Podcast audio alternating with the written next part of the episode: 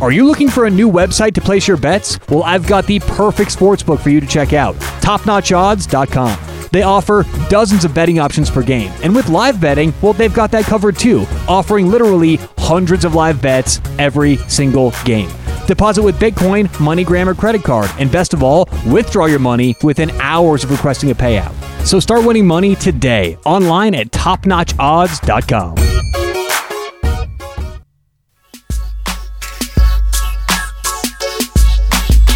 This is College Football Weekly. College football like you've never heard it before. Now, here's Will Chambers and Tyler Walgie. What's going on, everybody? How are we doing? Welcome to College Football Weekly once again. It is Tyler, uh, Tyler Walgie to my left, as always, professional better. Hello. I'm your host, Will Chambers. Uh, Tyler, Will. It's week 14. Week 14. This is the last. This is sad. This is the last regular season week of the season. The college football season just goes by so fast. That is, uh, seems like, it only seems like yesterday, Will. We were starting this show up. I know it is sad. However, this is also the longest college football season ever because this was the first year they added the second bye. Every team got a second bye. So normally you only got 13 weeks. So we have 14 weeks of regular season, and then we have championship week next week, and then we have bowl games. So it's not totally over yet, but it does make me a little sad knowing that uh, I'm not going to have so many Saturdays to just waste away on the couch all day.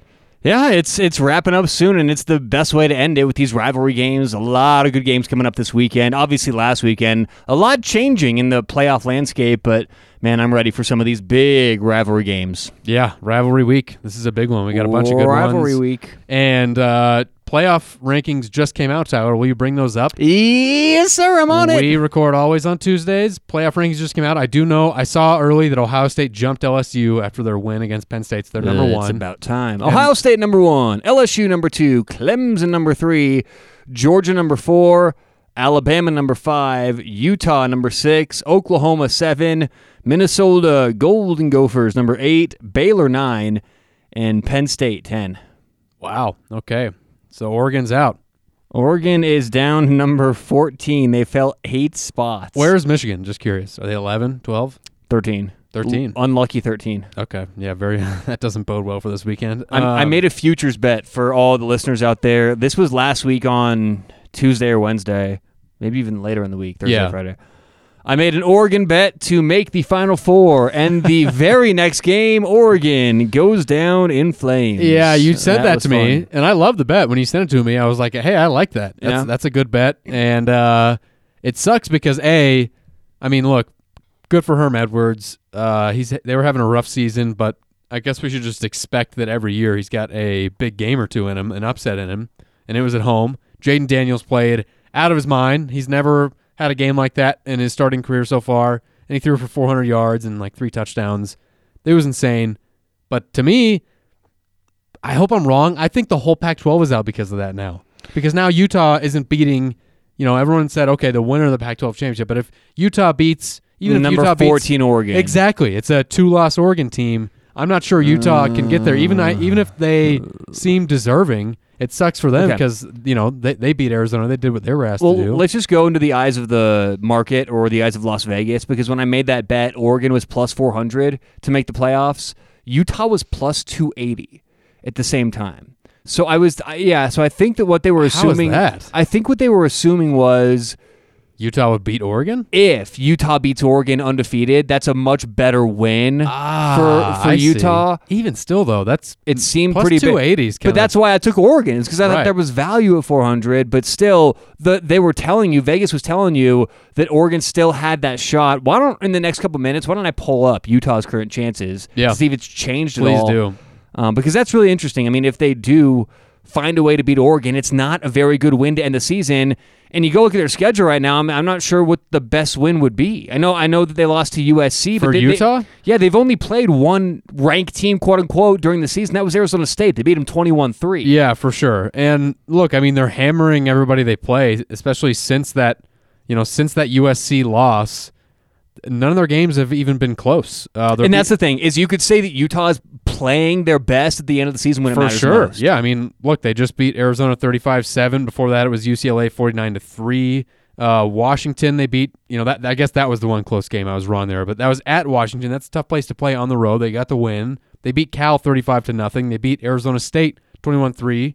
So, you're right. They don't have like a great marquee victory, but they're taking care they're taking care of business.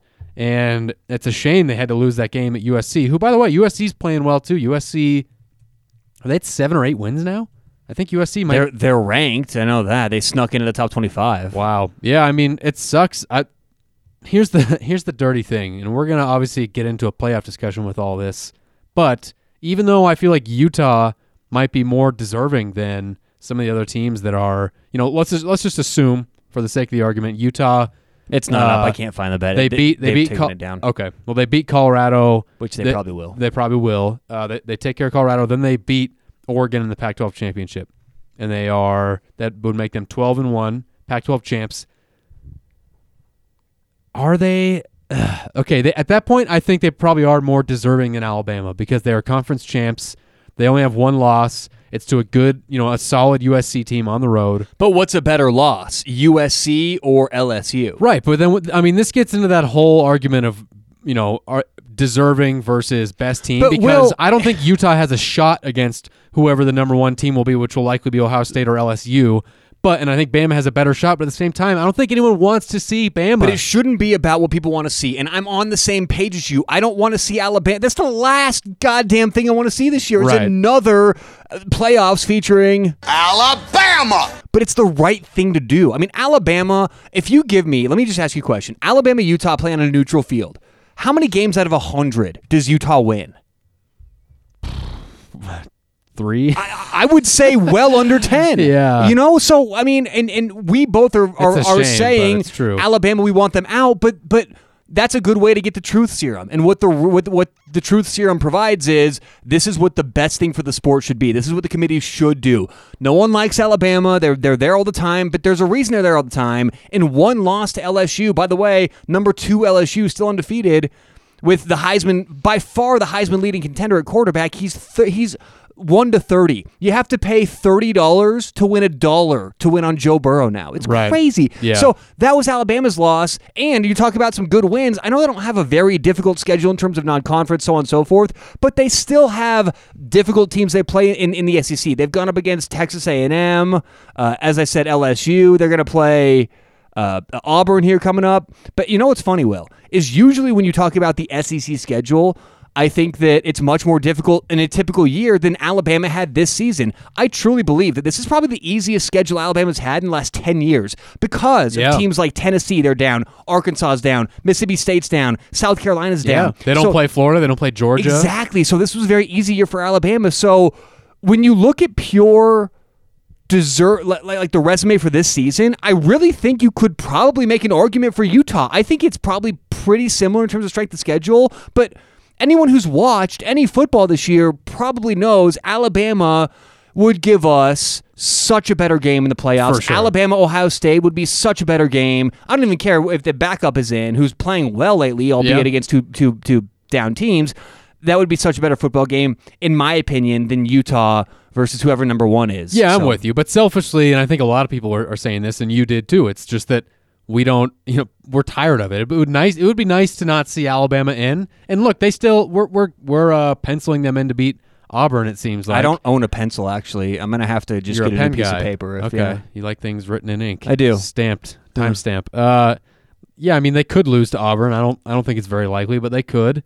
Um, and then I mean, w- the craziest part is that everyone kind of has this fourth spot, and we're doing it, and a lot of people are, are doing it, and it's that we're already saying, "Oh, Alabama's probably got it," but like so much more chaos could happen. Let's say Alabama loses to Auburn, and then let's say Oklahoma, you know, Utah loses to Oregon. Oh yeah, there's so many scenarios that we could end up like like if Baylor beats Oklahoma.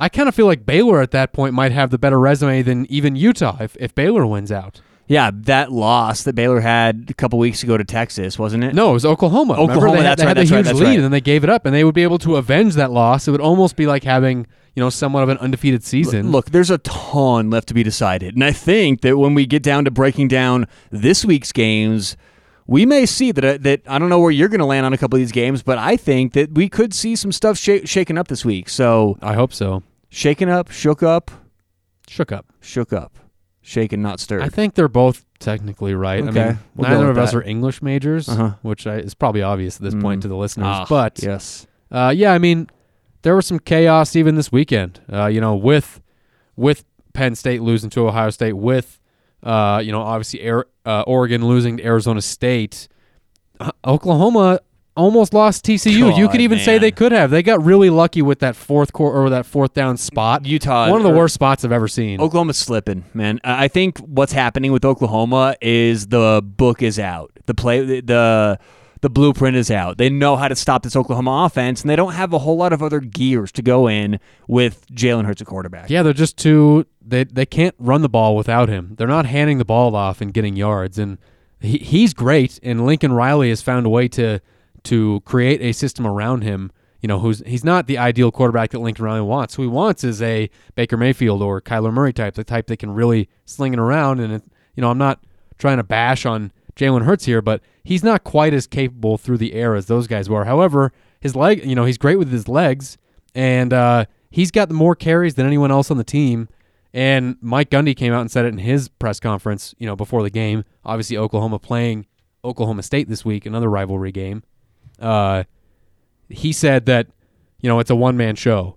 And I think a lot of Oklahoma fans and Oklahoma people are taking that as disrespect. Like, are you kidding me? We have CeeDee Lamb, we have all these other guys. But he's not wrong, right? I mean, ninety percent of the offensive production is coming through Jalen Yeah, Hurts. yeah, so if you can shut him down, you can basically shut down their whole offense. No, totally. Even when CeeDee Lamb gets the ball, I'd rather take an elite, crafty wide receiver beating me all day than the quarterback because the quarterback controls so much more. Right. So you shut down Jalen Hurts, let CeeDee do his thing. I totally agree with that statement. Yeah, for sure. Um, but uh, yeah, it, it, it was a good weekend. We had LSU took care of business against Arkansas.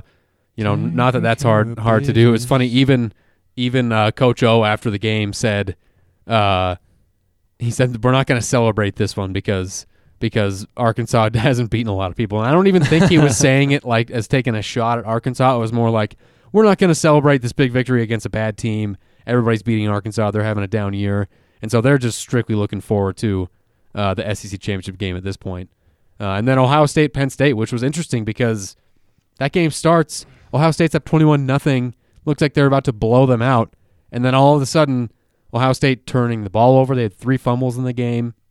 Well, that'll do it when you start turning the ball over. Yeah, and one of which Yeah. was a fumble out of the back of the end zone, which became a touchback. So that's a seven-point swing right there. If you win the turnover battle, you cover against the spread, not just win, against the spread. Yeah. Almost 80%. It's like 77% of the time. For sure. You're covering. So turnovers are so huge. I don't blame Ohio State for that. They're not going to repeat that this week. I think that was kind of a Yeah. anomaly, if you ask me. And it shows, I mean, look, they still won by 11 against a very good Penn State team. It shows that even on a bad day, Penn State's or Ohio State is very, very good. Yeah. They had the three fumbles, which gave Penn State their only points. Penn State hadn't scored before those fumbles, and then Sean Clifford gets hurt, and the backup comes in, and he actually gets most of the production for Penn State uh, running the ball. It's kind of seemed like, you know, more like Ohio State just wasn't ready to play that guy.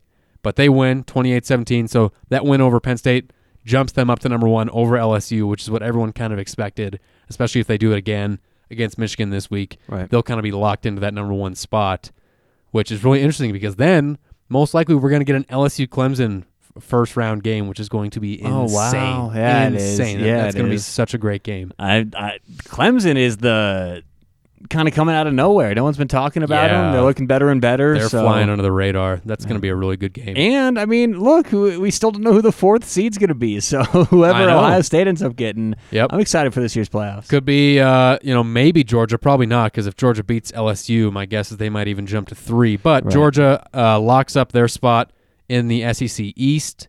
They beat Texas A&M, who's a good team, by the way. Texas A&M seven and four.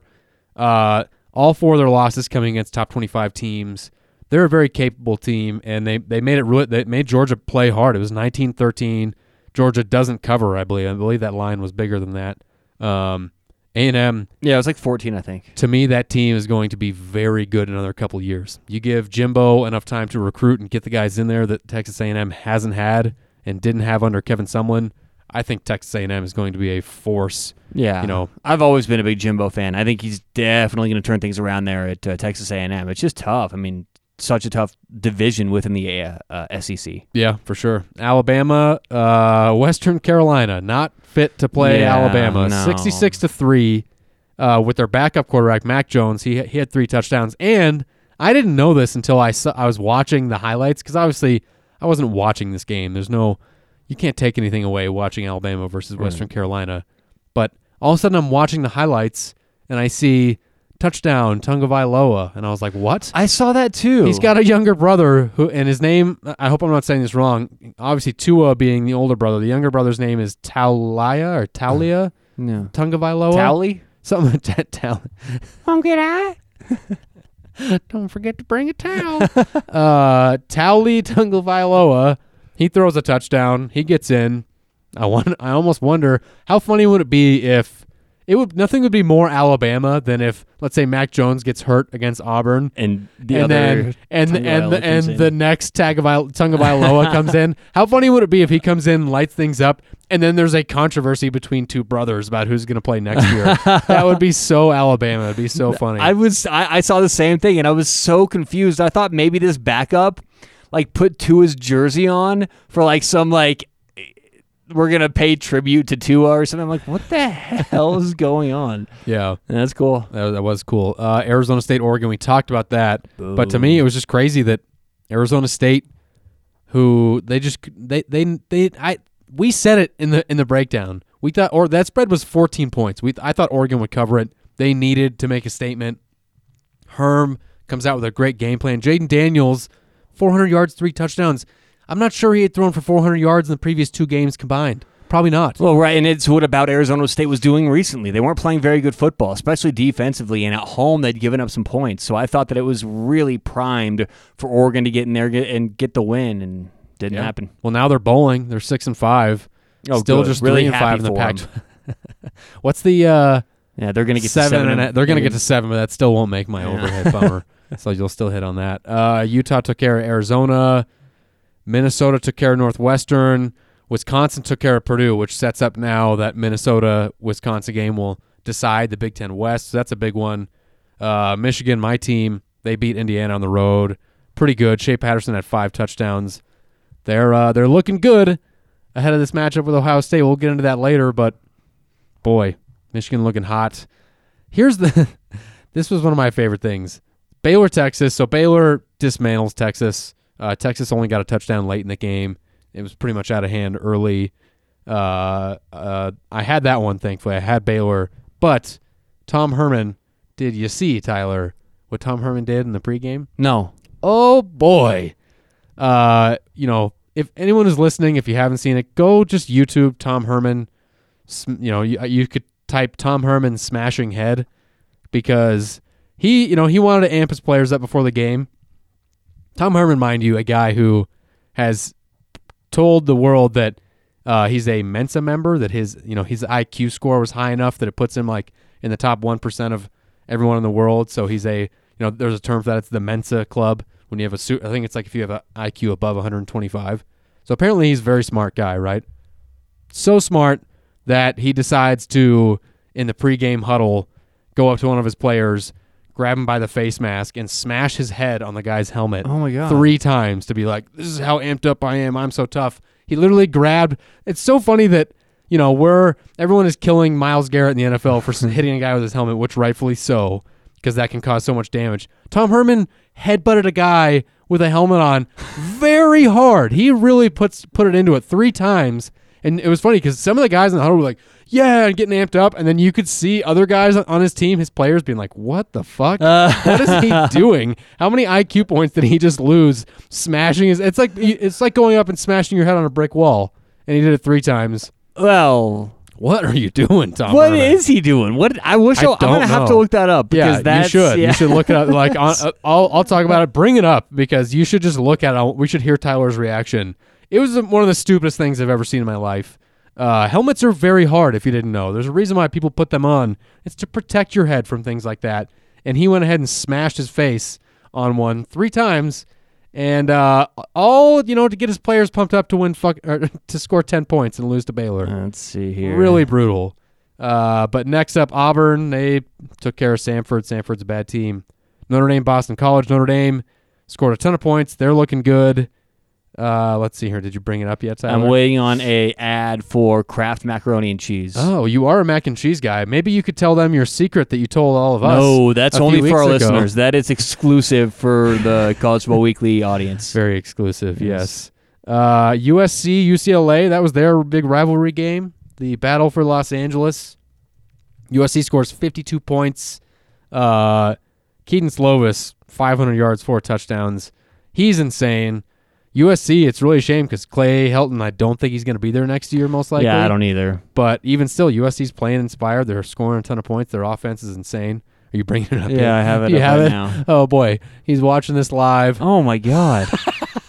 oh my god. And he goes in for a third smash. A third one, and it's hard, He's right? gonna knock himself out. Yeah, I'm surprised he didn't. I've seen so many different instances over the years where coaches get so amped up and they take it over the line. It's usually like the weight coach or the strength yeah, coach which is or like someone okay, like that. Yeah, and they go, not the head coach. not the head coach, not Hermie, and not when they're uh, underdogs against Baylor. I know. Yeah, ridiculous. Um, did you have any other notes from week 13? Tyler? I don't have that many notes. Will. Oh, you know what? I forgot to mention it. This one's big. Miami. Miami loses to FIU, Florida International. oh god. This is so bad on so many levels. So Manny Diaz, obviously, the the the train is off the, off the rails in Miami. They're having a horrible year. They're six and five. Everyone thought they might be a really good team in the ACC this year.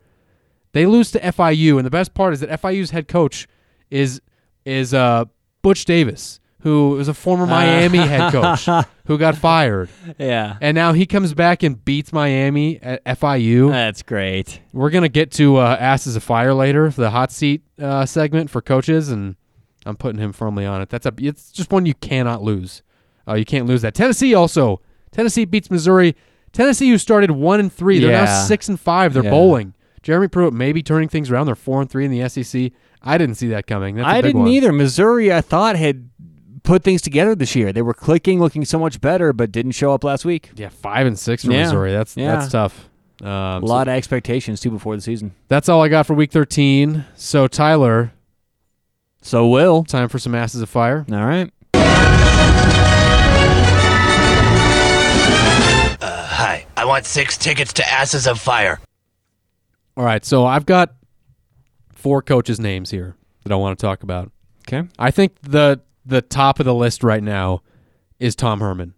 You know, I mentioned that he's cracking skulls, which is a stupid move in general, but the fact is that Texas is uh are they now I think they're they're either 6 and 5. I think they're 6 and 5. Uh that's that's a horrible loss for them. Hang on, I'm pulling it up uh right now. Texas is Should we have a race for it? My gosh, Computer race? Go. I was just looking at Six it. and five. Six and five. You you I won. beat you, Will. Six and five. And last year, poor uh, poor Sam Ehlinger, after beating Georgia in the bowl game, in the New Year's Six bowl game, said, "Texas Longhorns, we're back." and now they're six and five, and they played really really well against LSU. And I will, you know, look, they had a ton of injuries on defense, and that definitely had an effect. But now he's lost the locker room, and I don't know how how I, like I really wonder what it's like in Austin right now, how they're how they're feeling about Tom Herman, the athletic department, because there's other coaches out there you could go after. If Texas were to throw everything at PJ Fleck or Matt Rhule, I think that's a better option than Tom Herman. Yeah, I do too. Tom Herman's more of what has been working in the past in college football. I think there's a new wave of, of coaches that are coming. Um, I, I think his time is running short at Texas. Have you heard of is Texas back istexasbackyet.com? No, No? no, You haven't heard of that? no. ESPN, Sounds awesome. Yeah, ESPN did a special on it earlier this year. And what it is is here, type it in right now. It's called is Texas back istexasbackyet.com. And if Texas is back, there's usually a huge uh, thing in the background. There's a huge like it's fireworks, it's Texas players, it's Vince Young scrolling, and it's always like I mean, do you know what it is right yeah, now? yeah, yeah. It's always Texas is back. Texas is back. And a couple weeks ago, it changed. Let everyone know what it says right now. All right, so I just opened it up. It's just a a blank page with the burnt orange background and three letters in the middle of the screen. Just says "ugh," U G H. Isn't that ugh. great? Ugh. Texas is So I'm guessing not bad. These are Texas fans. it's that a made it? hardcore Texas fan who made it. Oh man, and he changed the whole website. to Just ugh. Yeah, That's brutal. I know how that dude feels. As a Michigan fan, I had a lot of. I felt like, oh, Rich Rod's gonna bring us back. Oh, Brady Hoke's gonna bring us back. I know this feeling they have, and I hope. Look, college football is a better. It's better when teams like Texas, Yeah. and Tennessee, and, Yeah. and Nebraska are playing better, and so I'd like to see that for them. I don't know if Tom Herman is the guy for that, and to be honest, I thought he was. And what's really crazy to think about is that he had his choice between Texas and LSU reportedly when he left Houston. There were a lot of people saying he might go to LSU and that he chose Texas over LSU. Think about how much things change. If he's the head coach instead of Coach O at LSU, they probably don't have Joe Burrow. They definitely have, don't have Joe Brady. They're not number two in the country right now. LSU isn't. Things could be so different. yeah. All it takes be is one little decision. Yeah, yeah, I'm wondering right now about Tom Herman, and it's it, you don't want to be too reactive because of one season, but right now this is not good at all. What's happening this year with Texas? Yeah, I agree. Well, maybe he'll just be on the hot seat next year, but I think he I think there's a real chance he could be fired depending on who becomes available.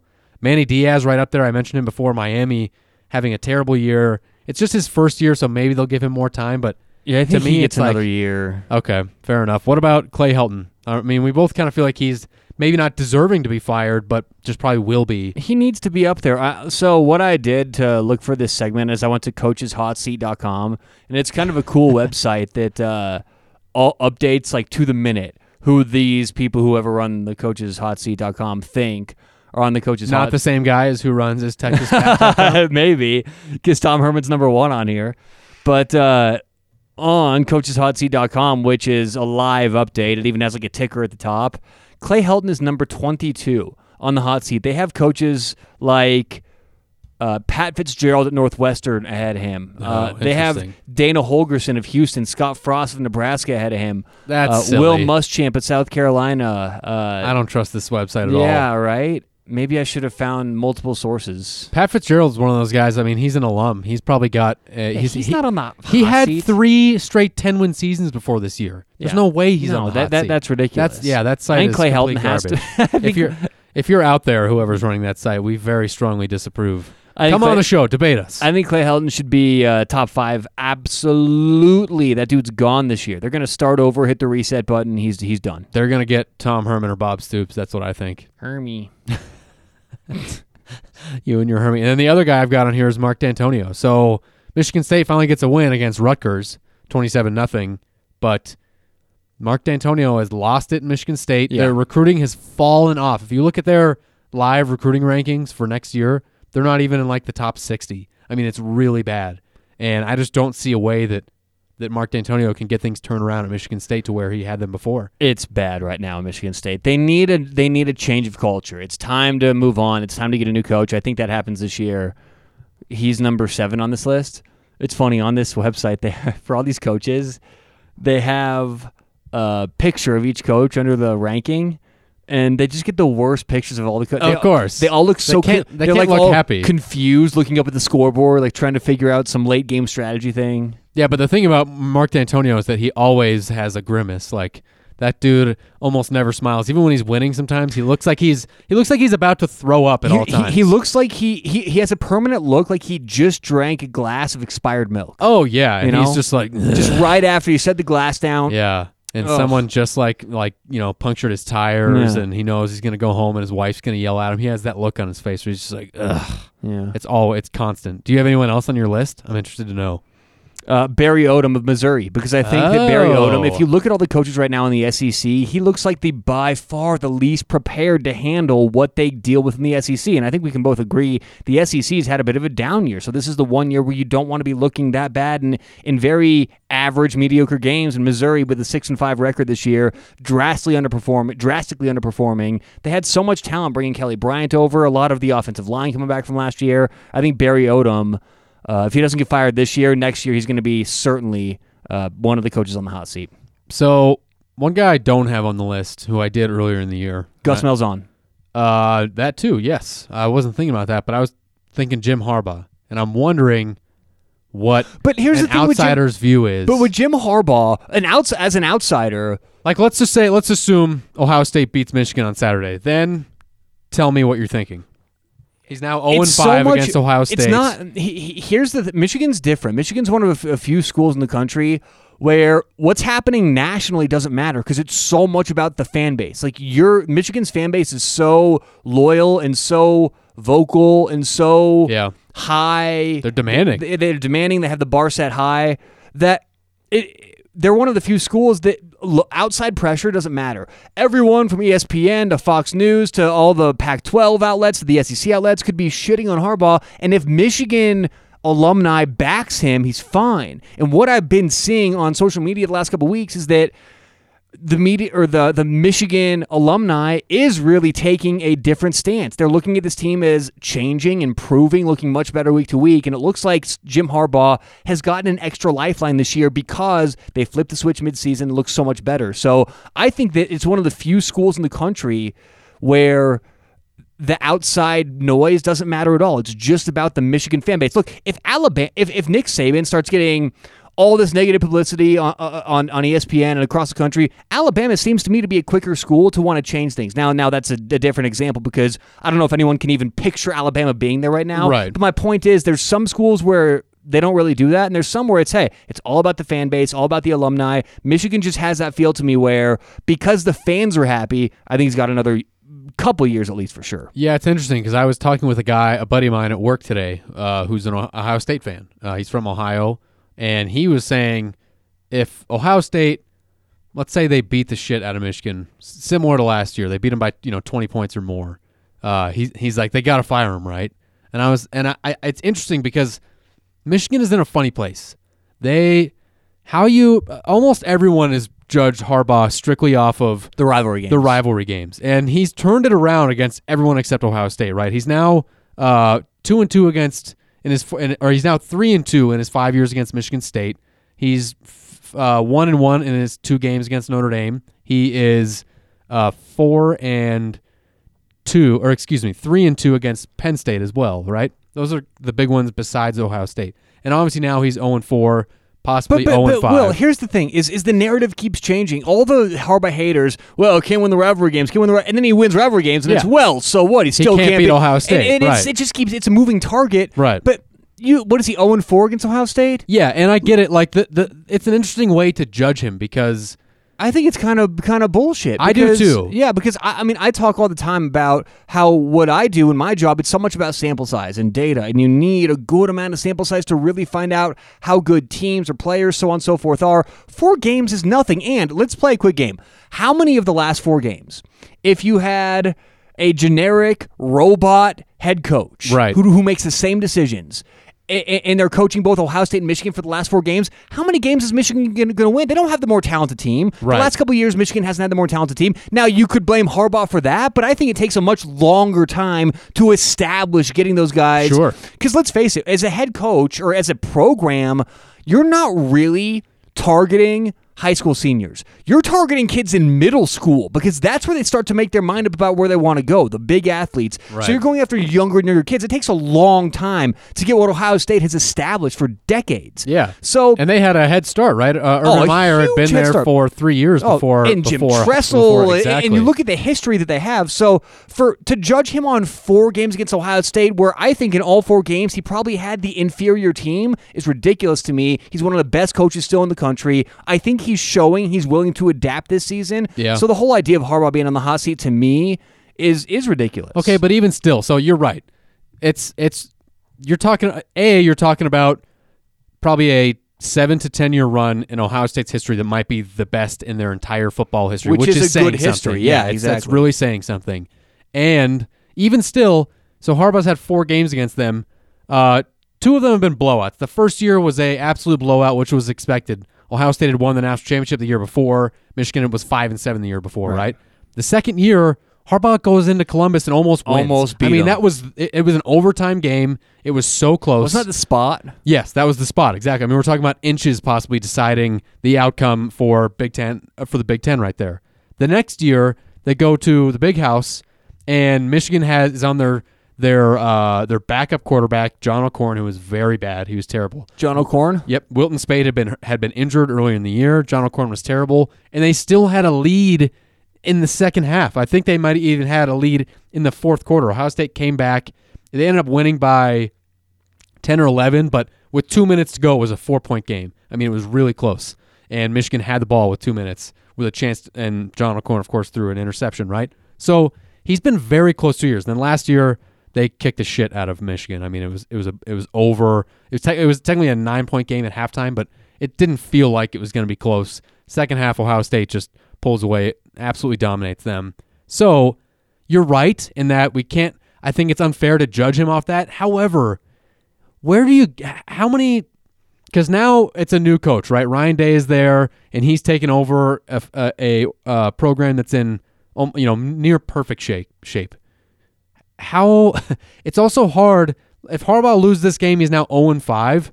When where does that when do you rein the leash back, right? I mean, it, it I get it that you don't want to just get rid of this guy. He's winning nine and ten games, and it's a dangerous thing when you fire a coach that wins nine and ten games but can't win the big one. Teams have done that and then suffered afterwards because that. Tennessee did that with Phillip Fulmer. Nebraska did it with Bo Pelini. Michigan did it with uh, with Lloyd Carr. And things can go bad after that. But at the same time, it's tough when you know uh, when you know that they can't beat the, their rival. I mean, if he ends up 0 5, maybe he's on the hot seat next year, maybe. And then if he the next year it's the games in Columbus, he's probably not expected to win that. He could go. It, it might it might take until his seventh year to win this game. Yeah, I mean it, it will take a long time, but still that just because of that, I don't think if it gets to year eight, nine, ten, and they're still not getting over the hump, I think that's one insane. thing. Eight or nine years, you know, I- without beating Ohio know, State. That, that that's just a long time. It's But I- if you look at the Michigan team he took over, they are getting better. I know they've had some setbacks. The expectations are way too high every single year in Ann Arbor. yeah, And so that's part of it. I it. agree. Yeah, I mean, a lot of Michigan fans are delusional and they expect Michigan to be competing Every for national champions. yeah. It's like, man, this isn't 1942 anymore. Michigan's not that. You know, if you want to say, I mean, this might be kind of near Michigan's, maybe not their peak, but what the the best you can kind of expect them at, on an average nine or ten games, and you know, kind of in the discussion. They, average, they flirted yes. with the playoff. Every couple years they'll be there in the in the in the discussion. But to think every year they you know are starting on Alabama's level is a little bit over optimistic. I agree. Yeah, we'll see, man. If if Harbaugh could get it done this this uh, this year, it would be huge. I mean, it would it would solidify all that. And the other interesting thing is that Ryan Day's taken over a great program. Everyone thinks he's great now, but can he sustain that? Will Ohio State be as good in two or three years under Ryan Day Right. as they were with Har- or with uh, Urban Meyer for I don't think so, but years? we'll see. I'm the one Yeah. who was calling him Ryan Knight to start the season. So right now, I want to know who who predict the playoffs. Who do you think is going to get that fourth spot right now? So let's just say Ohio State, LSU, and Clemson are one, two, three. R- right now, who are you putting in fourth? Uh, give me a second here. Make sure I'm getting the right teams. So obviously Georgia's the fourth right now, and then you got Alabama at five. You think Alabama's getting in, don't you? I can see it all over your face. I don't. No? No. Utah. Okay, so. Utah wins out. Yeah. And you think they, they leap Alabama in championship week while Alabama sits idle. I do.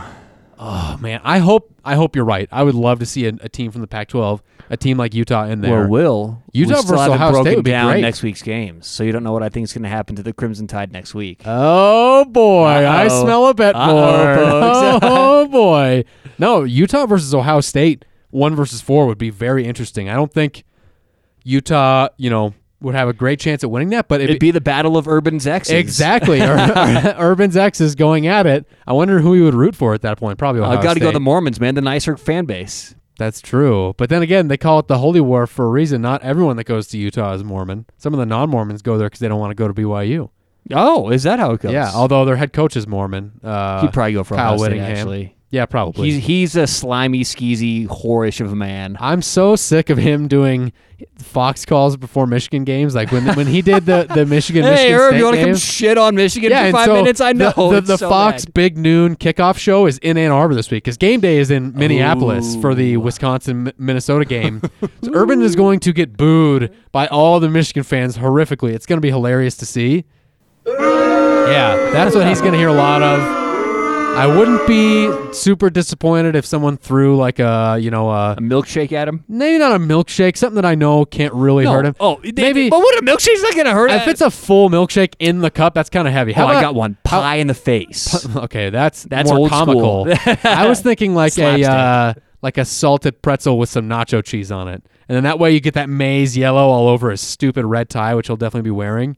Like he he Hmm. loves to take jabs. When when Michigan played Michigan State, it was a Fox game, and he did the preview or the, the lead up to it, you know, in the studio, and he wore a green tie. And, Yeah. like, like, we all know what you're doing, Urban. You're he's taking subtle jabs. He's a troll. I wanted him to take over the USC job just to get away from my broadcast. I'm so fucking sick of him. I, I can't stand the guy. I don't want to see him. And you know what Will's always saying to Urban when he's talking about Michigan on TV? You know, that's just like uh, your opinion, man.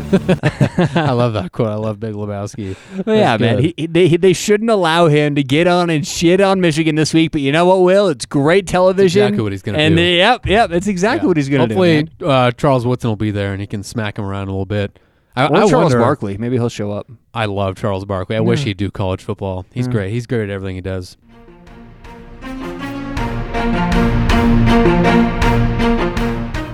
Thanks as always to Wise Money Sports, show sponsor.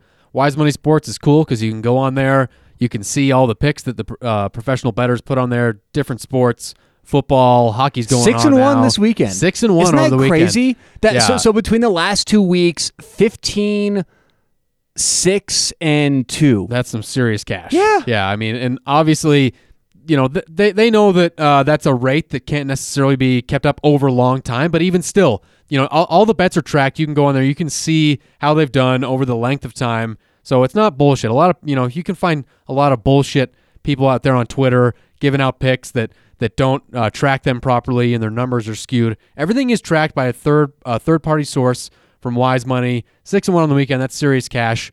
You can bet different sports. You can pay for a sports betting broker that'll help you out with your picks. So go and check them out online at wisemoneysports.com and on Twitter at wisemoneysports.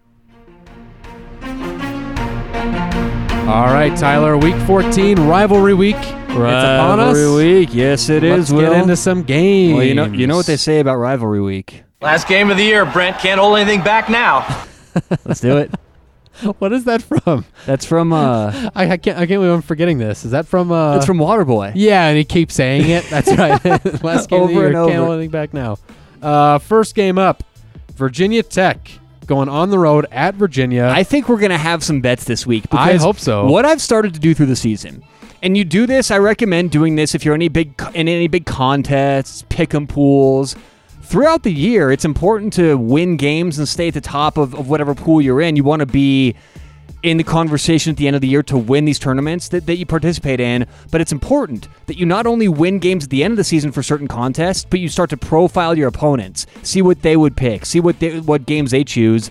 Well, I've started to kind of get a feel for your picking style, and it's funny because on the show, winning is what you mean. Oh, right? The there we go. Style. It's funny because, well, dur- uh, maybe not as good with the individual games. We'll see how many bets we do have today. I think I'll be on the opposite side of a lot of these games you have. But it's funny. What you do a lot of the time during your handicaps on the show is you'll give this great, overwhelming handicap for one side, and you'll go, but. And then you'll talk Not about what so you- fast, my friend. So fast. I grew up watching Lee Corso. and then you'll take out the other team. So I've got you there, but we'll see. I think we Maybe may I'll have throw one a starting double here. curveball. I think you might. I'm gonna curveball the curveball. Starting here, I think we may have our first bet of the weekend. Let's see where you go. Okay, fair enough. So I don't know if this rival. Will you look up and see if this rivalry has a name? A lot of rivalries have names. Virginia Sure. Tech versus Virginia, in-state rivals. So Virginia Tech going on the road. This game is in Charlottesville, and the Hokies are three-point favorites on the road. Both teams eight and three. They're both five and two in the conference, which means the winner of this game will represent the Coastal Division for the ACC and face Clemson in the ACC championship game. Uh, weather's calling for uh, low temperatures and rain showers, by the way. So take that as you will. Uh, Do, do you want to know the name of it? Yes. It's very complicated name. It's called the Virginia dash Virginia Tech football rivalry. oh wow, Yeah. How how creative. I know. You know what? They come up with so many great names these days. A lot of creative thinkers out there. All right. The the Virginia rivalry, the battle for Virginia. We'll just make it up right now.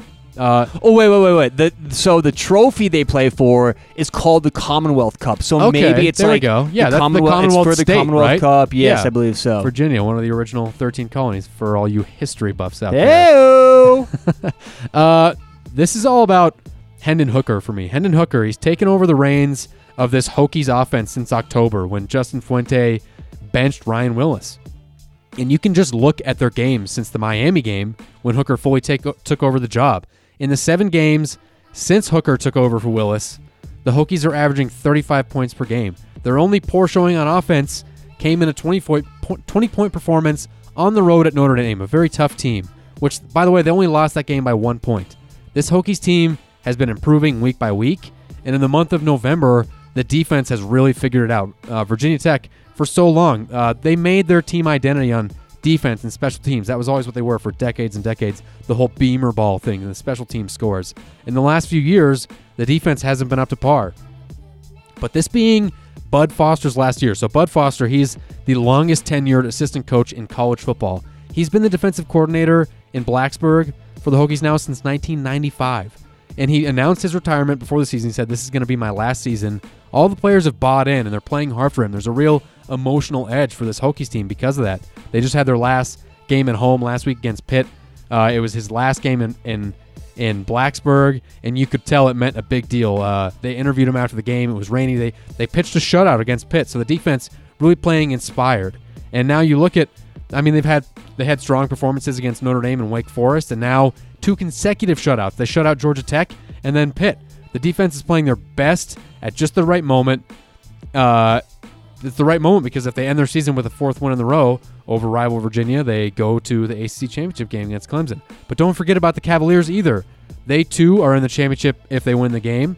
Uh, how cool to have two in-state rivals decide a division. I, you don't see that very often. well, So- especially with these two teams. yeah, for sure, exactly. So these teams they're very similar statistically when you look at the season numbers. They both are scoring right around 30 points per game, and they're both surrendering 22 points per game. Uh, the Cavaliers being at home, and I think they do have a slight coaching advantage in favor of Bronco Mendenhall over Justin Fuente, in my estimation at least. You might think the side to be on here is Virginia, but I think this line is indicative because I, I think that you know it's a, it's indicative of Virginia Tech turning things around the last month. Because if this game was played in October, I think Virginia would be a three point favorite at home.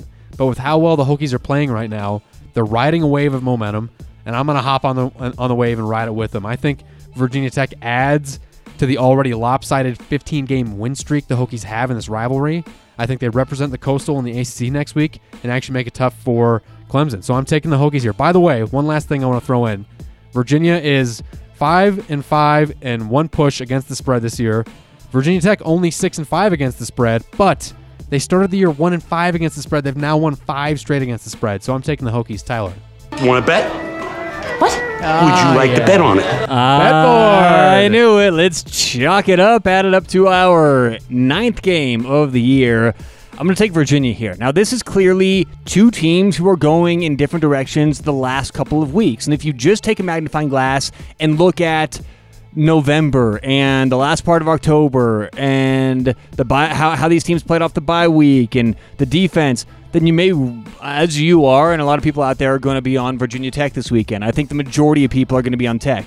But I think if you look at a season total, Virginia is a clearly better defense here, and that's what's going to matter. Virginia's defense is allowing 120 rushing yards a game. That's where Virginia Tech makes their money on offense. 175 on the ground. They're going to throw for just over 200 yards a game. Virginia Tech is. This is not a team who scares anybody with the passing game. I think Virginia Tech does what they do best, keep the ball on the ground. I just don't think it works, and I do believe both teams run some clock here. I think it may be a bit of a lower scoring game, even though both offenses will succeed.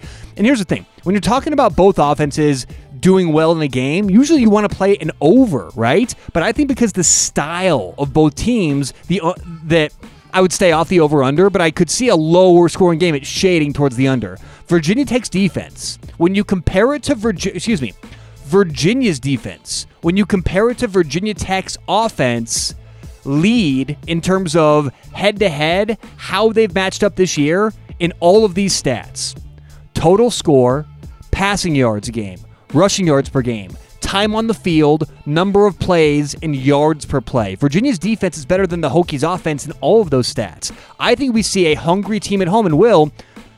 If Virginia Tech had motivation, like you said, you think that the Hokies have a motivational edge here my handicap wouldn't have the merit that it does now. But that 15 game win streak that you mentioned, or 15 game losing streak, depending on how you look at it from Virginia's side, they want to end that. They finally get a coach in there who's giving this team the confidence to win games like this, the confidence to go out there and be a real football team that people fear. I think Virginia gets the win despite having the three points. I'll take the three points at home.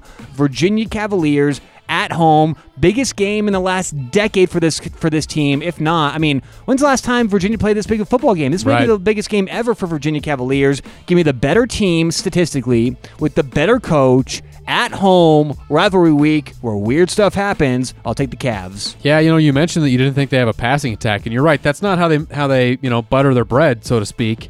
But since Hendon Hooker's taken over, the guy's completing sixty more than sixty percent of his throws. He's got ten touchdowns, zero interceptions. I mean, you look at his his game logs. You're right.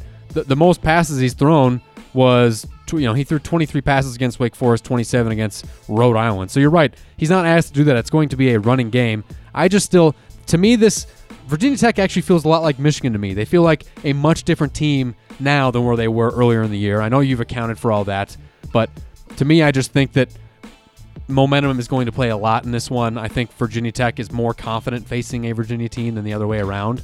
And so, bet board, I love it. You know what I love about this? Tyler's 7 and 1 on the bet board in the eight games we've had all year. Yes. And at this point, I can only win because if you're eight and one, big deal. You're already crushing me. If I- Exactly. now maybe I can craw, claw out of there. Let, let, let, me- let me give Claw my out of that last hole. let me give my last rebuttal Okay. here, and then we'll leave uh, leave the game to decide this one. But Will, I just disagree with the whole teams in different directions. If this were a normal game, that's valid 100%. But in rivalry games, I throw that out the window. You can have an 0 and 10 team playing a 10 and 0 team in rivalry week. Both teams are up, so it's max motivation. What's happening the last four weeks doesn't matter for rivalry games. I approach rivalry week a little bit different for handicapping. So what you said, I actually, from a handicapping point of view, really do agree with. I just don't think it's applicable for this game. But Okay, fair let's enough. let them figure it out in between the lines. All right, we're gonna add that to the bet board. Let me make a note here so we don't forget that. And then after next week, you know, we, we did a mid-season totaling of the uh, record, so let's do that again after next week and Let's find out where it. we're at.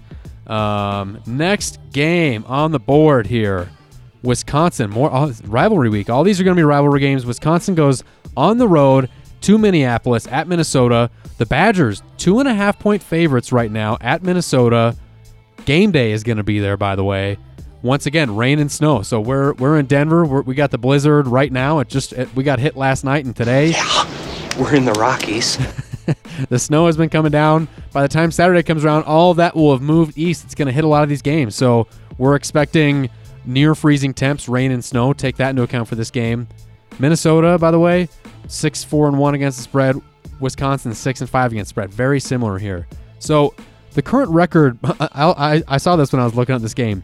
The current record in this rivalry between these two teams, they both have 60 wins and eight ties. That is dead even. Really? So whoever wins this game will be better this year and better This overall in the a, series. This is such a lower profile rivalry game, though. That's a a lot of games, though. I, in fact, I think I could be wrong. I think Wisconsin and Minnesota might be the the most played rivalry at in all of college football. You're talking about Well, those almost 130 Two games. teams in, the, in a conference that have stayed together. You yeah, for that. sure. The old school stuff. So uh, last year's win for Minnesota was the first against the Badgers since 2003. Take that into account. So the Gophers they they got back on track last week after they had their first loss of the season against Iowa two weeks ago. So they beat you know a bad record but a feisty Northwestern team on the road last week. So they set up this another rivalry game that's going to decide a conference division winner in this matchup. Uh, the winner of this team is going to represent the Big Ten West and play Ohio State in the Big Ten championship game. And this is just like la- what, what I said with the last game. Another game where these two teams are very similar to me. They both rank in the top 30 in both points per game offensively and points against defensively. They both have a big win versus one of the top three teams from the Big Ten East. Wisconsin beat Michigan, of course. Minnesota beat Penn State. The only difference I see here Wisconsin played Ohio State, they got obliterated, and their other loss to Illinois is much worse than Minnesota's only loss to Iowa. Now, for Wisconsin, the biggest thing for them is turnovers. If the Badgers hadn't turned the ball over three times against Illinois, they'd be a one-loss team, and they people would still be talking about them as saying, "Hey, they could make the playoffs if they could just get revenge against Ohio State in the Big Ten championship game." But no, the turnovers cost them there. Ohio State, when they played Wisconsin, was able to run for more than 250 yards in the Badgers' defense. But otherwise, their defense has held up very well against the run and the pass. It's been a very stingy defense. So, can the Golden Gophers limit Jonathan Taylor and try to force Jack Coan into predictable passing situations and force some interceptions? The Gophers' defense has been stellar, both against the run and the pass, just like uh, just like Wisconsin. So these teams are just mirror images of each other. But I think the main difference is their second. I think Minnesota's secondary is a little bit more talented, and I, I think their quarterback Tanner Morgan is far superior to Jack Coan. And his weapons on the perimeter, Tyler Johnson, Rashod Bateman, they're better than what the Badgers offer, which is really just Quintez Cephus. I think this game will be very close. I think it's going to be low scoring. So I'm going with the home team getting the points. And after seeing what Minnesota did at home against Penn State when they had it was kind of the big game of the week. It was a primetime game. Uh, this being the first time game day has been to Minneapolis in a long in a long time. To me, this just seems like the environment for PJ Fleck to shine. Uh, Badgers have co- they covered five of their first six games since then, just one and four against the spread. Row the boat, go Gophers. Want to bet? Oh yes. Would you like to bet on it? I knew you were going to have gonna have some. a bunch. I know we are. Yeah, I'm going Wisconsin. I think I'm just getting the better team, and I think a lot of people are overreacting at how good Minnesota is because of that big win in the middle of the season. And I thought I picked Minnesota that game. I thought that they were going to win that game, but they peaked at that point. They hadn't played a lot of teams before that, and I think they get exposed this weekend. Look, you mentioned it. Wisconsin's defense is not just good, this team's elite. And no one talks about how good Wisconsin is because they're not flashy. Everyone's really used to this whole old Wisconsin story of a really good team who doesn't win the big games. But this year, and those stats I talked about earlier, I like to go down to total score, pass yards, rush yards, time on the field, number of plays, and yards per play, especially the last one, yards per play. Wisconsin, Will, is top 10 in the country in every single one of those stats. Their defense is number one in the country. Number of plays, number two in the country. That's just not because their defense. Now, the defense is elite. They've been showing up all year. It's also because the offense. And I think Minnesota's defense, although they've been good this season, top 30 team in terms of rushing yards, they're going to be overwhelmed with Wisconsin's offensive line. This will be by far the highest rated, best offensive line Minnesota's seen all season. And I truly believe Wisconsin approaches this as a not, and you know what? I actually want to leave that out because, as I said earlier, motivation won't play a huge part in any of these games. So I'm not going to say, oh, Wisconsin's going to show up, blah blah blah. Both teams are going to be hungry for this game. Sure. But I think Wisconsin, I think it doesn't matter because Wisconsin has a more talented front, both offensively and defensively. But focusing on the offensive line, I think they control the clock. I think they control the flow of the game, and I think they beat Minnesota pretty good here. Give me Wisconsin. What's the line? Uh, as of last night, it was with Badgers by two and a half. Yeah, I have two and a half on as the well. road. So, and the over under 48. I I kind of like the under there too. We're talking about it being very cold. Now both teams obviously comfortable playing in the cold. They're both you know up in the uh, the far north, Winterfell. For all you Game of Thrones fans, Tyler wouldn't understand that because he doesn't watch good television or movies. um, but yeah, I mean, look, they're very similar, and you're right. The Badgers' defense is great, but what I saw against Ohio State, and I'm not trying to put Minnesota on the same level as Ohio State because they're not. kind of sounds But- like you are, Will. Wh- what Minnesota or what uh, Wisconsin's weakness is on defense is elite guys can break off big plays, and I think that you have that. I think that Tanner Morgan is going to be the X factor in this game. I think that he can have a big game. I think that PJ Fleck will have a good game plan to make plays for the receivers there. Tyler Johnson, Rashod Bateman, I mentioned them. Both those guys, NFL caliber receivers. I think that they'll be able to make enough big plays there to to for Minnesota to probably win this game. Let alone you're giving me two and a half points at home. So I love it. Another bet board game for us. That makes two this week. Gosh, this could go really good or really bad for me with uh, with this many. I think we're gonna have some more. So uh, next up, next game. Sounds like we're gonna have a bet board game for this one too. Uh-oh. Uh, the Iron Bowl. Alabama goes on the road to Auburn. They're three and a half point favorites. That's still uh, three and a half, Tyler. I'll check. It was three and a half last night. Uh, game total of 50 here. So, uh, Bama They are six and five against the spread. They have covered three of their last four, by the way. Auburn, one of the better teams against the spread all year. They're eight and three against the spread. They started five and zero. Now I know Tua is hurt, but his backup Mac Jones, he's solid. He's solid enough. And don't forget about Tua's younger brother, who we mentioned earlier, by the way, the other Tagovailoa, Taulia, whatever, Towley, Towley. That's what he'll always be to us. Uh, he came in through a touchdown last week. Look, this this Bama team, it's leaps and bounds ahead of Auburn. The lowest score they've put up all year long is 35 points against Tennessee, and that was when Tua got hurt the first time and he missed most of the game. Even without Tua, they're going to score Spread is four. Four. Okay, so that line moved. Alabama minus four. I still like. I still like Alabama here. Uh, with without Tua, even without Tua, they're going to score 30. And we're talking about an Auburn team that couldn't score 21 points or more against Florida, LSU, Ole Miss, or or Georgia. 20 points or less in all four of those games for the Auburn offense. I don't see any way the Tigers can score here, even at home. And now with Oregon losing, I'm telling you, Alabama still has a real shot to make the playoff. And I promise you, Nick Saban and the Tide players, they know this. They know they still have a chance. So it's not like they're not going to be motivated because two is out. They know they can still win this game. They know their backup is more than capable. This is my best bet of the week. Oh, Bama wow. by four points is too damn easy. Wow. Bama has won four of the last f- uh, five games against Auburn, and all four of those wins has been by 16 points or more. Roll Tide, Tyler here. Bet board, bring it on. I want to hear Wanna your bet? breakdown. Would you like to bet on it? This to me comes down to Auburn's defense against Alabama's offense, and I also like the under in this game. I think Alabama struggles to move the football, has a very long day. I'm not sure how much Bo Nix and this Auburn offense can do, but I'll get back to them in a second. I just think Auburn's offense gets stifled. This backup gets exposed. Look, who was it? You mean Alabama's offense, right? Thank you. Uh, Georgia Southern and then Arkansas, I believe, are the two teams Alabama's beaten. Am I correct there? What? With, with this backup?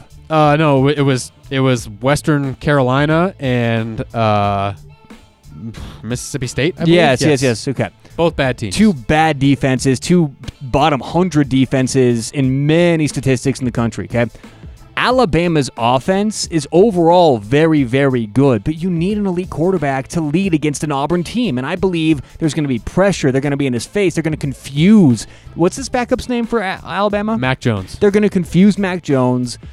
Uh, a lot of pressure on the outside, a lot of pressure up the middle, stunts on the defensive line. Lot, they're going to show, you know, eight people on the front, drop six of them back to coverage. There's going to be so many things Gus Malzahn and his staff are putting together to confuse Alabama's offense. That's what the game comes down to for me. Alabama's offense versus Auburn's defense. I will take the Tigers' defense to have a massive advantage. Okay. Here's the other thing: when you flip the side, when you flip the ball, Alabama statistically has had one of the worst years linebacker wise in a long time.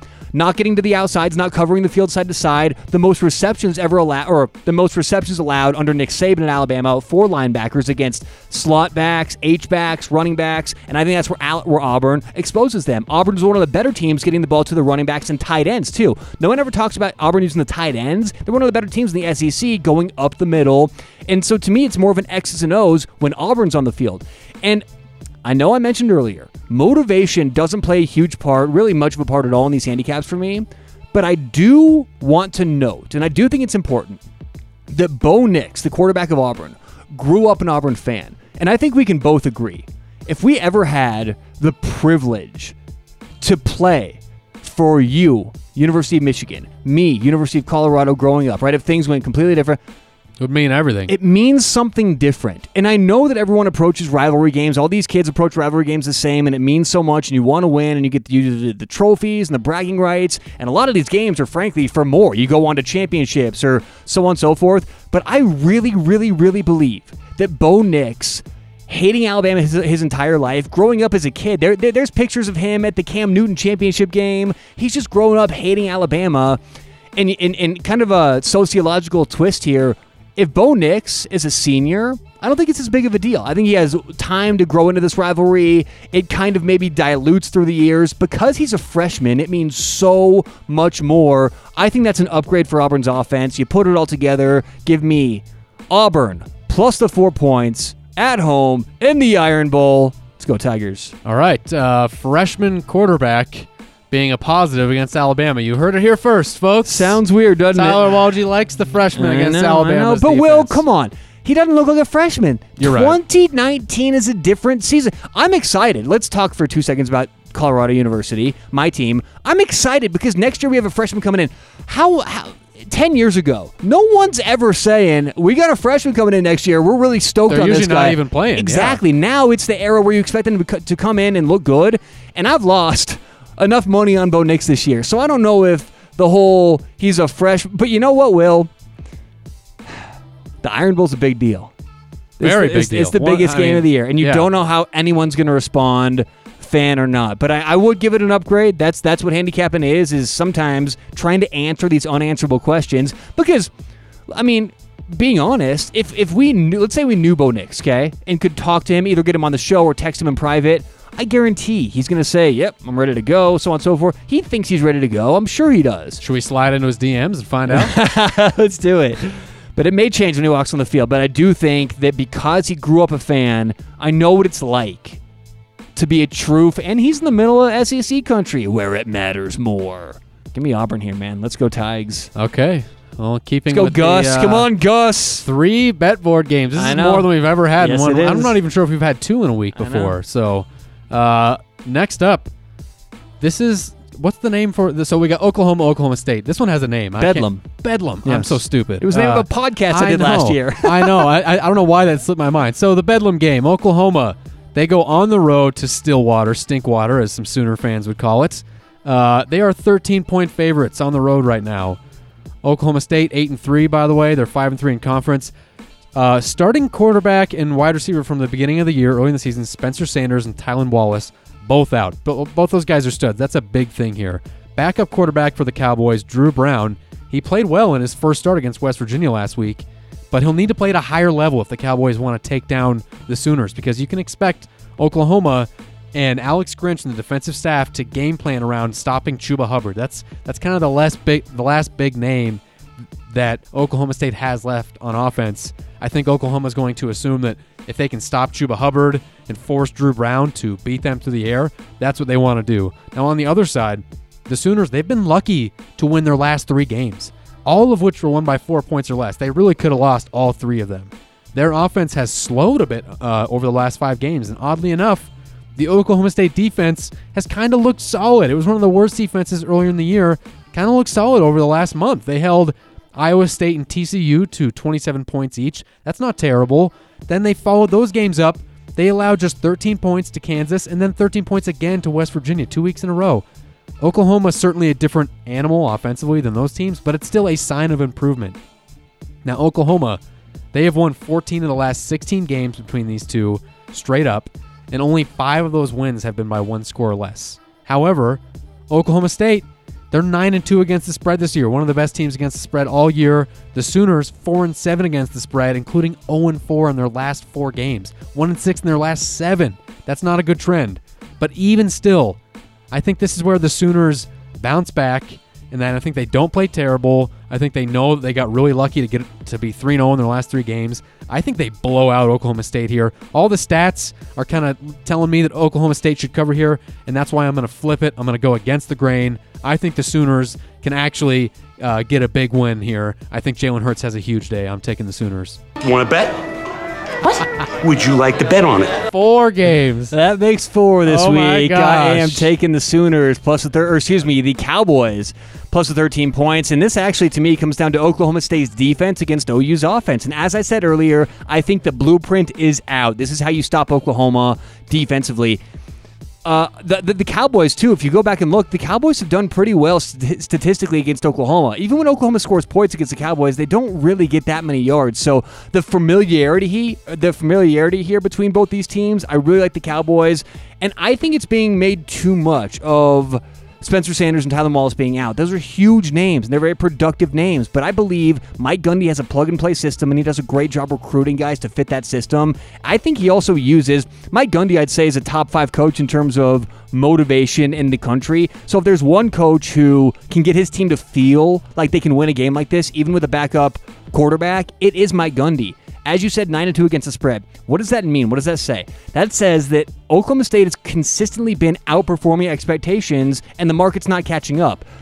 Clearly, they're not getting sharp money. They're not getting square money. No one's really betting on Oklahoma State this year, and they're 9 and 2 against the spread. That's how you get records like that. The market doesn't need to adjust because they're not losing too much money on one team. I think though this week a lot of people. I'm not sure where the majority of people are going to be looking this week. Where do you think? Where do you think the the the square money is going to come in? I think, I mean, most average fans will note that Oklahoma's been really struggling, um, but maybe they just don't know how good. I, I think it'll probably be split right down the middle. But that's honestly not a huge part of my handicap because, like I said earlier, it doesn't matter to me how you've been performing the last couple of weeks. It is rivalry week. Everything goes out the window this one week. And so I'm going to take the Cowboys defense to show up maybe in the first half and keep it closer, allow the Cowboys to get that lead. Oklahoma is probably going to win this game, but 13 points is far too many. They're playing at Boone Pickens Stadium. You ever been to Boone Pickens? T Boone Pickens, no, I haven't. It looks cool though. Yeah, it's on my yeah, list. yeah. Very cool stadium. Um, I think the fans show up. I, it, this is a huge game for Oklahoma State, and even though they're eight and three, they have a chance. The, the the bowl games. When you look at the projections between nine and three and eight and four, that's kind of the line, the demarcation line between very good potential bowl games near uh, New Year's. Or the bowl games that kind of fall back. So Wee Oklahoma State Bowl. still does have a lot to play for this game. I'll go Cowboys plus 13. Their defense shows up, surprises some people, but their offense as well with with a backup at uh, at quarterback, backups on the outside. I think Chuba Hubbard has a nice day. They find a way to move the football. We'll take the Pokes plus 13. All right, that's four for four I know. on bet board Yes, games it here. is. Gosh, this is going to be a big one next week. Uh, last game, it's the game. They call it that. One of the biggest rivalries in all of sports. Uh, are you know that and Iron Bowl probably the two biggest college football rivalries anywhere. Uh, and Ohio State here, nine point favorite on the road at Michigan. You know what they say about this game? What's the big deal? It's only a game. It's not just a game. It's a war. it is a war. Little fun history lesson for you guys. Uh, the rivalry between Ohio State and Michigan is not just the schools; it's the states. People in Ohio tend to not really uh, care for the state of Michigan. Why one of their that? sayings is, "I'll tell you." One of their favorite sayings is uh, Woody Woody Hayes, uh, you know, legend head coach at Ohio State, used to say, "I don't give a damn for the whole state of Michigan." Uh, the reason why is they fought. This was in the 19th century. They nearly uh, actually went to war with their militias over the Toledo Strip. It's a thin strip in North. Uh, The Toledo Strip Club? I've been there. just the Toledo Strip, Oh. thin strip where obviously Toledo is. It's in the northwest uh, corner of Ohio, right on the border with Michigan. And uh, the president, uh, uh, I can't remember who at the time, uh, he actually had to send the uh, United States military to keep any conflict from happening. Wow. And uh, Ohio was able was you know allowed to keep the Toledo Strip, and in return, Michigan got the Upper Peninsula. So that's kind of how that worked out. So the more you know. Exactly. The more you know. A lot of bad blood between these two states. So Buckeyes nine point favorite here on the road. They're going to Ann Arbor once again. Cold temperatures, snow and rain predicted as of now. So I think look, this game is near and dear to my heart. Obviously, I think there's two ways to look at this game. You can look through the lens of straight up matchup and through the lens of the rivalry. Ohio State, they may have uh, had their moments last week against Penn State where they looked beatable, but if not for those three fumbles between Justin Fields and J.K. Dobbins, a couple of which very fluky, I think Ohio State might have won that game 45 to 7. Penn State couldn't even score until Sean Clifford got knocked out of the game, and it looked like Ohio State just simply hadn't game planned for their backup. Uh, I know it's easy to look at any game and say, if they don't fumble it here, or if they don't fuck up that one play there, things can be so different, but I really think you can apply that here, and I'll tell you why. This rivalry game is one of the best in all of sports. You can debate whether the Iron Bowl is bigger or the Michigan Ohio State game is bigger. It doesn't matter. All you need to know is that this really is the biggest game for these teams every single year, regardless of record. If you think that just because Ohio State already locked up the division and their spot in the Big Ten championship game, that they won't be a thousand percent invested in this game, you're an idiot. What I've learned over the years in this rivalry is that it doesn't matter if Ohio State looks vulnerable against other teams because those are other teams. You're always going to get Ohio State at their best in this game. They've won seven straight, and the year before they, uh, before Michigan won their last game, they won seven in a row before that too. So they've completely dominated this rivalry, but yet they still don't ever fall asleep in this one. Michigan's not ever going to catch Ohio State on an off game, or at least they never did under Urban Meyer, and I don't have any reason to believe they will under Ryan Day at the moment. Uh, look, there's a lot of reasons why Michigan can cover here and even win. Honestly, there's a chance. They've, they're playing their absolute best right now. They're peaking at the right time. They're at home, where Michigan plays way better at home under Harbaugh. All the stats uh, show it that they're a much better team at home than on the road. Shea Patterson, he's been on fire. He threw five touchdowns last week. He had four the week before that. They quit fumbling the ball at an insane rate like they had been over the first half of the year. The defense has improved greatly since the Wisconsin game. With the cold weather, possible rain or snow, I think that bodes well for Michigan.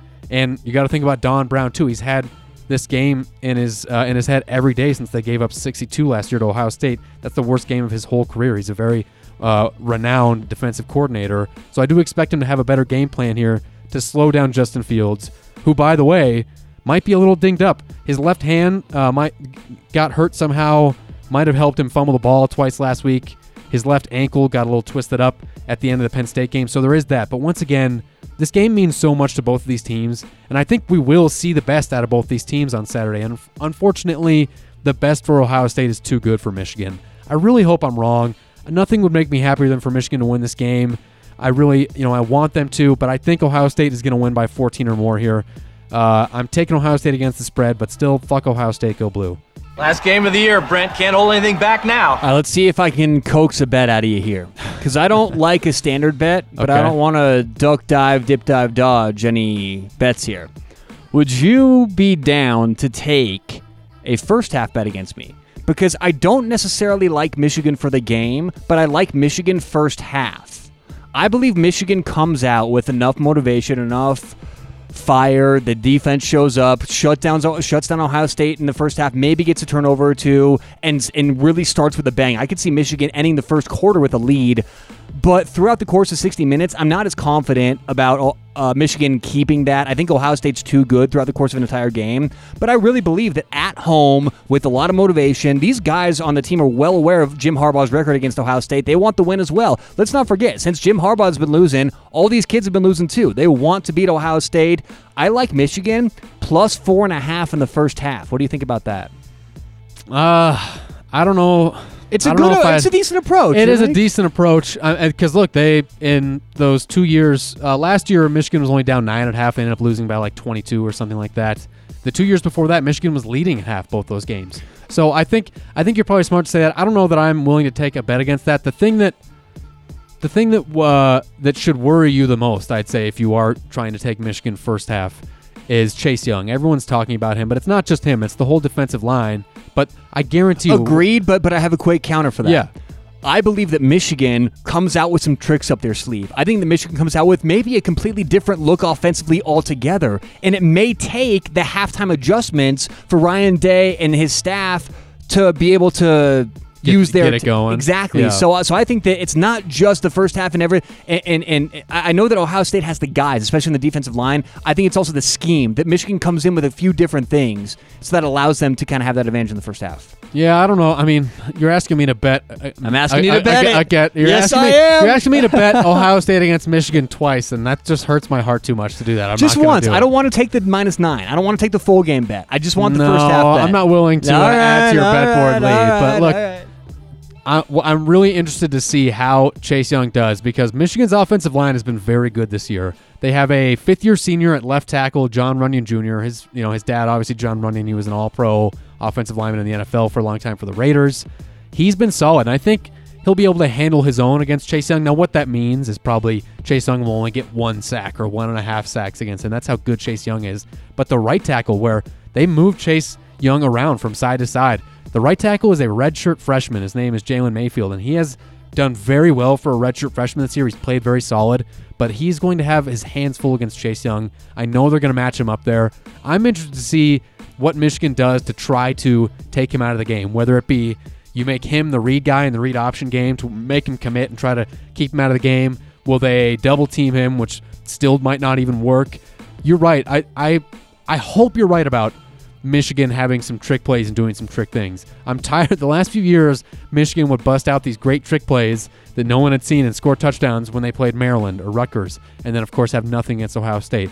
I'm I really hope if Michigan's gonna have a if Michigan has a chance to win this game, they're to have to do that. They're to have to have tricks up their sleeve. Shea Patterson is going to have to have the game of his life. That defense is going to have to play out of their mind. All that is possible. It's just not very likely. So I'm not willing to pick Michigan here, as much as it hurts my heart to say. Believe me, I took them last year and it ripped my heart out. Uh, you know, I'm just tired of Ohio State winning this game, it's. It, I hate too that it, the game is the the noon kick. You know, it's the early game yeah. because then it sets the tone for the whole rest of my day. It'll be hard for me to enjoy Alabama Auburn or any of these other rivalry games if Michigan loses again. So, uh, you know, go blue. I really hope they win, but if I'm betting my money on it, I'm still taking the Buckeyes here. Good stuff, man. Can I uh, tell a dirty joke? Of It- course. It's actually well. It may be kind of As long as it's not the Herman and Berman joke. No, it's not the Herman. It, it may be crossing the line a little bit though. It may be distasteful. well, can we I can always tell it? bleep it out. Tell it. Yeah, you're right. We can Tell it. that I like if- if distasteful doesn't jokes. approve. You know me. Who who was Chase Young named after?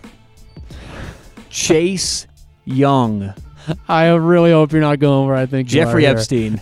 Oh boy. But, uh, Okay. Topical humor. You like that? Totally. Get it? Definitely 100% killed himself. Right, guys? Get it? Chase Young. I get it. No, yeah. Okay. I, I totally understood I don't know joke. if I should elaborate Yeah. on here. Yeah, there you go. Didn't kill himself. Anyways. uh, no, you, he- you guys read no whatever way that dude want. killed himself. There's Yeah. absolutely no hey, way. you know me. I'm, I'm a fan of conspiracy theories. That one's right there at the top of the list. So Do you think the Earth is round? Yeah. Do you think we've ever been to I- the moon? I like conspiracy theories. I'm not stupid. Do you think we've been to the moon?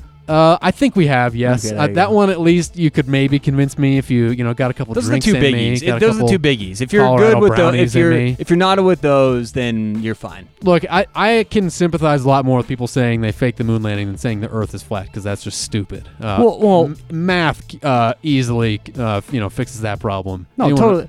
We've been to the moon. There's there's proof we've been to the moon. Is the you know the the footage about the moon landings that that honestly could be faked? Because what what a theory is that I've heard a lot. I actually heard it for the first time on the Joe Rogan podcast a year or two The ago. radiation belt. Is that what you're going to No, talk no, about? no, no. That that it's very plausible that what happened is they went to space and maybe the the footage got fucked up Right, because of the radiation. That's oh, what I was oh, saying. Oh, okay, yeah. That it- it, messes up the film. Yeah, and because they didn't have film, th- there was a space race, and it was very intense between America and Russia, so on and so forth. And that America knew they went to the moon and came back, they just didn't have any proof. So they so they then So they faked the faked it. footage in a studio. That could be very possible. But the idea that they never went to the moon is We should do a conspiracy pod because I love this stuff. You're right. So no, I think they went there, and the Earth is definitely round, and Jeffrey Epstein definitely did not kill himself. So Absolutely not. I'm with you there. Nope. That, that's all we got for the games this week, guys. Thanks as always for listening. Follow us on Twitter at CFB Weekly. We'll update the bet board next week, see how we're doing. Enjoy rivalry week, guys. We'll see you next week.